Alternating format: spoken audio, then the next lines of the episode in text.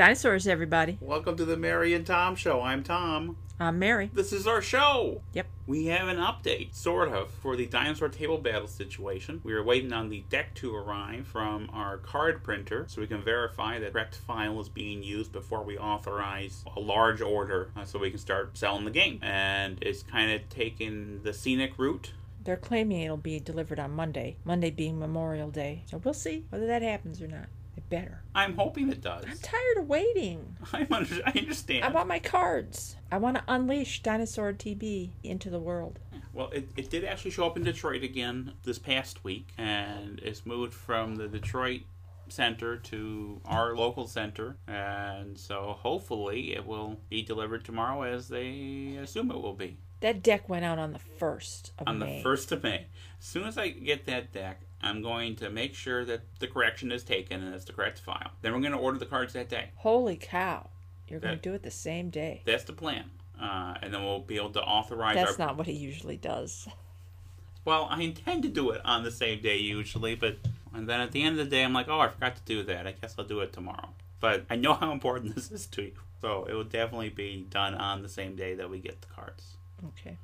And assuming everything is copacetic with those cards, then those will be printed and those will be shipped to California, where Blue Panther is. And that might take a couple weeks. It just depends on their volume and, and on. They'll probably go through UPS instead of USPS, so the shipping's probably be a little expedited. Yeah. But Well, as long as they don't decide to hit it with disinfectant again. yeah, that happened with our, our last order. Uh, the UPS broke the box and then sprayed disinfectant uh, inside the box, which the cards did not take to very well. No. But I'm I'm hoping that won't be the case. I'm, I'm glad you brought that up. You know, at this point, so I can have a panic attack about it. I appreciate that, Mary. You're welcome. Yeah. So what complicates things is that we had intended Dinosaur Table Battles to be a release in mid to late May, and then in June we'd be releasing Field of the Cloth of Gold because the 500th anniversary of the meeting at the Field of the Cloth of Gold is in June. You know, the thing is, you and me, Mary, we kind of play things by ear a lot of the time. So if, if it comes to be a case where we decide, okay, we're going to release Field of Cloth of Gold early June and then release Table Battles later in June, or vice versa, because they're both going to going to end up being June releases at this point. Because people have been waiting for Dinosaur Table Battles for how long, Mary? Since prehistory. Yeah, that's a long time. Yep. Which makes it kind of a higher priority release than Field of Cloth of Gold. I'm only 500 years for that. That's, that's that's a drop in the bucket. Yep. Let me Besides, get you some water. no, you don't need to get me some water. You didn't need to do that for me. I appreciate it. Thank What do you you. mean I didn't need to do it for you? I don't need to do a lot of things, but I like to do them for you. Okay. So what? I'm saying thank you. That wasn't a thank you. I actually actually did say the words thank you though at the end of the statement. The thank you was a thank you, but the rest of it was not a thank you. The rest of it was context for the thank you because I appreciate you going out of your way to do something for me that I didn't ask or want you to do. That was nice of you, and you're a nice person. So, besides our two June releases, we also will have two June unreleases. In that, two games are leaving our catalog. The license has expired, and those licenses are not being renewed. The games in question are Operation Unthinkable, which is a Ty Bomba design about a hypothetical World War III happening shortly after World War II. That's the Allies attacking Russia. A Hex and counter game. Uh, it's a fun game. I really like it. How that project was initiated is we actually went to Ty and said, "Hey, we'd like to have a game on this topic." But uh, you know, it's not something that I'm going to design. You have a f- more than a few hypothetical games uh, under your belt. Would you like to do a game for us? He said, yeah. It actually was something that he had, I guess, pitched before to various companies throughout the years and, you know, didn't get a lot of bites on. So he was excited to, to work on that. And it came together pretty quickly. Yeah, I did. I was really surprised. That was super quick. Yeah, he said, said just it was, uh, he had a lot of passion for it and it just, everything fell together and Yep. and uh, we were happy to get that that out uh, back in 2017. We decided to release the license back to Ty. We will no longer be selling that as of the end of June. So if you want to get your copy of Operation Unthinkable between now and the end of June is the time to do it. The other game that we're letting go is Richard Berg's Dynasty. With Richard having passed, we're not in a position to renew that license. that also will be expiring at the at the end of June. That one's a little trickier in that with Operation Unthinkable, it's kind of our, our standard kit as far as games go. We have a counter sheet and we have a map and we have a rulebook and dice and that's all there is to it. And we can kind of produce that ad infinitum. Whereas with Dynasty, because there are specialty wood bits and because there are cards, we need to have wood bits and cards on hand. We have a limited supply of those wood bits left, and we're going to be ordering the last few decks of cards for it for what we anticipate to be selling in June uh, when we order the Dinosaur Table Battles cards. So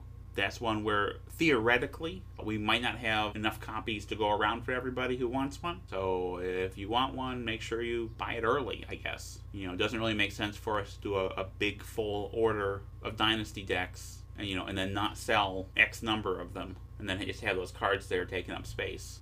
So that's uh, the situation with that one. Sad to see both of them go. Yeah, I, it's especially sad with Dynasty because uh, I still miss Richard. Yeah, he called us Russelloids. Yeah. And Hollanders. Yep.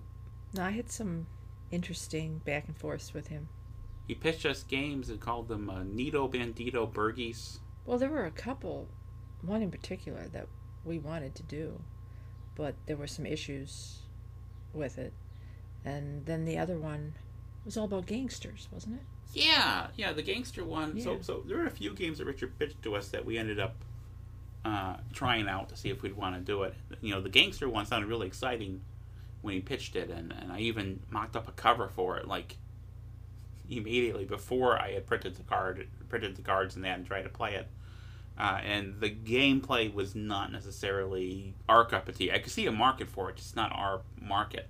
Yeah, I think that was the problem with a number of his games. They they really weren't for us. Doesn't mean that they weren't good. They just Yeah. weren't for us. Uh, there was one in particular. Gosh, I wish we we'd been able to do that game. Um, it was a multiplayer game set during the reign of one of the pharaohs. I'm trying to remember which pharaoh it was. I thought it would have been great to have the two of them. They're both multiplayer, and Mhm. they just seem, to me, they just seem to fit together. Yeah. Um, and in that one, each player has a special power uh, that comes with their cabinet post within the, the pharaoh's government. And at a certain point, the pharaoh decides to go from being polytheist to a monotheist, and he shakes up his cabinet so you all get different powers. Like you switch what roles you have, and then the victory conditions switch. Is it actually Amenhotep or is it somebody else? Uh, it might be. I'm trying. I'm blanking on it, but that might be. It's who it been a while since I looked at the. It's been a couple of years since I looked at the game, Yeah. so I can't remember.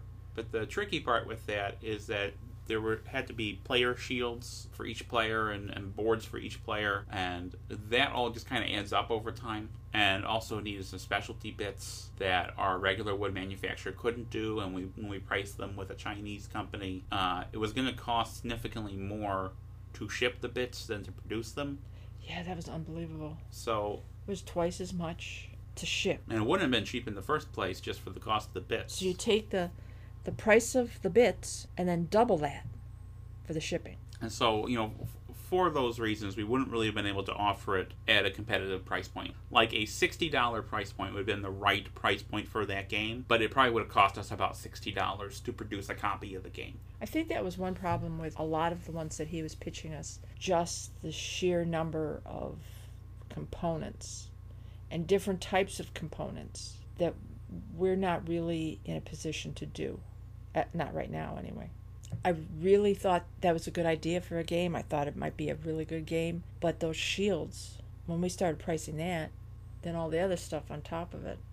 And you know you want to do something and then then you start pricing all the components you start looking into it and you say oh we need this and oh we need that and next thing you know it's this sounds like a great game but we can't do it it's just not for us Uh, you know, it's very different mechanically than Dynasty, but it has some of the same feel and some of the same features as far as kind of a big random multiplayer game. Goes on a little long.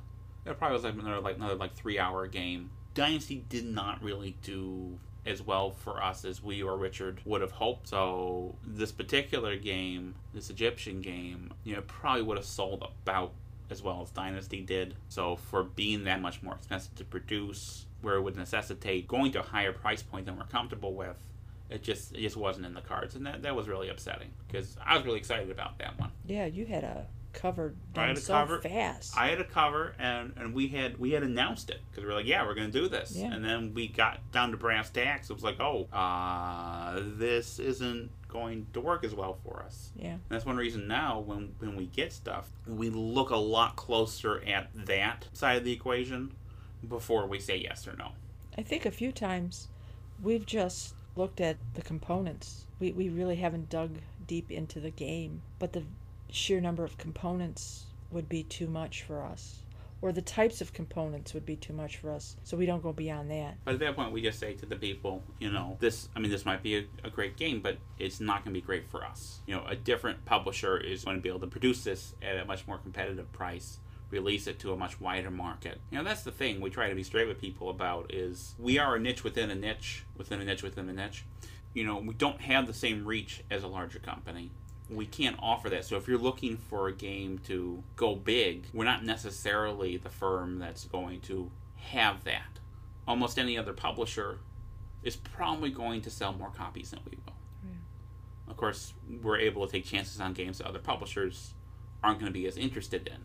You know, even like my own game, Supply Lines, originally was pitched to other publishers and they passed on it and said, you know, we don't see a market for this and you know it turns out there is a market for it but it's a market that we were positioned to push the game to and, And that is done extremely well. it has whereas i think if one of those other publishers had done it They wouldn't know how to handle it. yeah i, I mean in that case it wouldn't have sold as many copies it doesn't have that appeal Dinosaurs, everybody.